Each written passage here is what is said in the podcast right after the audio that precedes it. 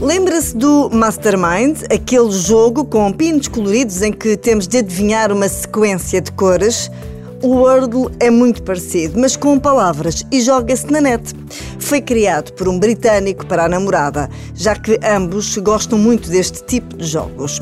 O objetivo é adivinhar uma palavra de cinco letras em apenas seis tentativas.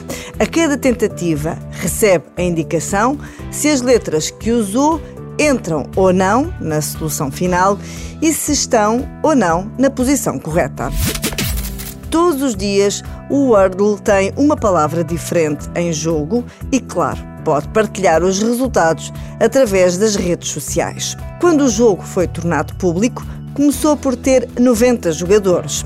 Três meses depois, já eram 300 mil e em janeiro deste ano, o Wordle acabou por ser comprado pelo New York Times.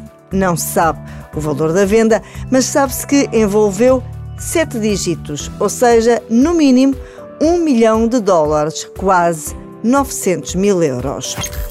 O Wordle só usa palavras em inglês, mas à boa maneira da net depressa apareceram réplicas do jogo em muitas outras línguas e também em português.